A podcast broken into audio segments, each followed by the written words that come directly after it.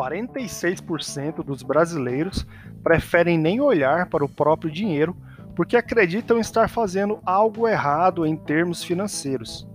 Eu tenho medo de colocar na ponta do lápis quanto eu devo, quanto que eu tenho de compra parcelada, o que entra, o que sai, porque você fica deprimido.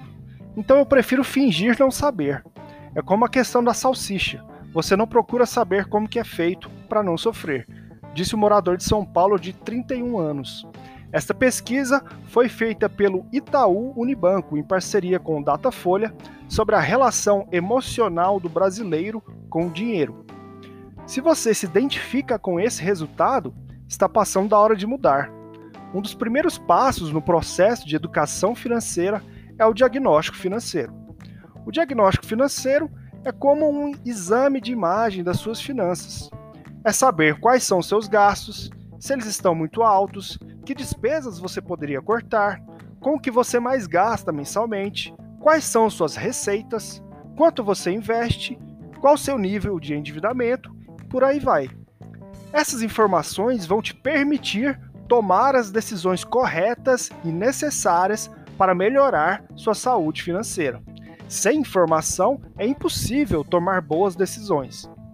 A única forma de se obter um diagnóstico preciso é controlando todos esses números, seja através de planilhas ou aplicativos.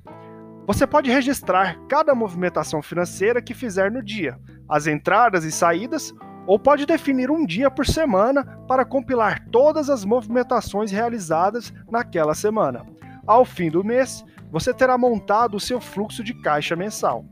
Fazendo isso de forma consistente e sucessiva, por pelo menos uns três meses, você já vai conseguir identificar os principais influenciadores das suas finanças.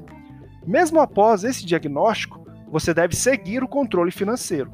Esta é uma prática que nunca deve parar, pois trata-se da essência da organização financeira.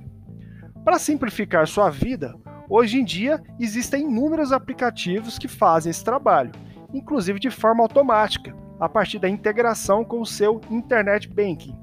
Eu, particularmente, recomendo o uso de uma planilha do Google Sheets, que também te permite registrar as movimentações pelo próprio celular, embora de forma manual e você não precisa expor seus dados bancários. O modelo de planilha que eu utilizo está na descrição desse episódio.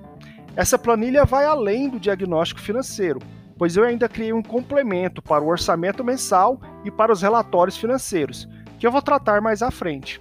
Por hora, basta criar o hábito de registrar suas movimentações na aba Fluxo de Caixa. Maiores instruções de uso estão na própria planilha. Já se você for fã de aplicativos, recomendo testar o Mobius, o Minhas Economias ou o Guia Bolso.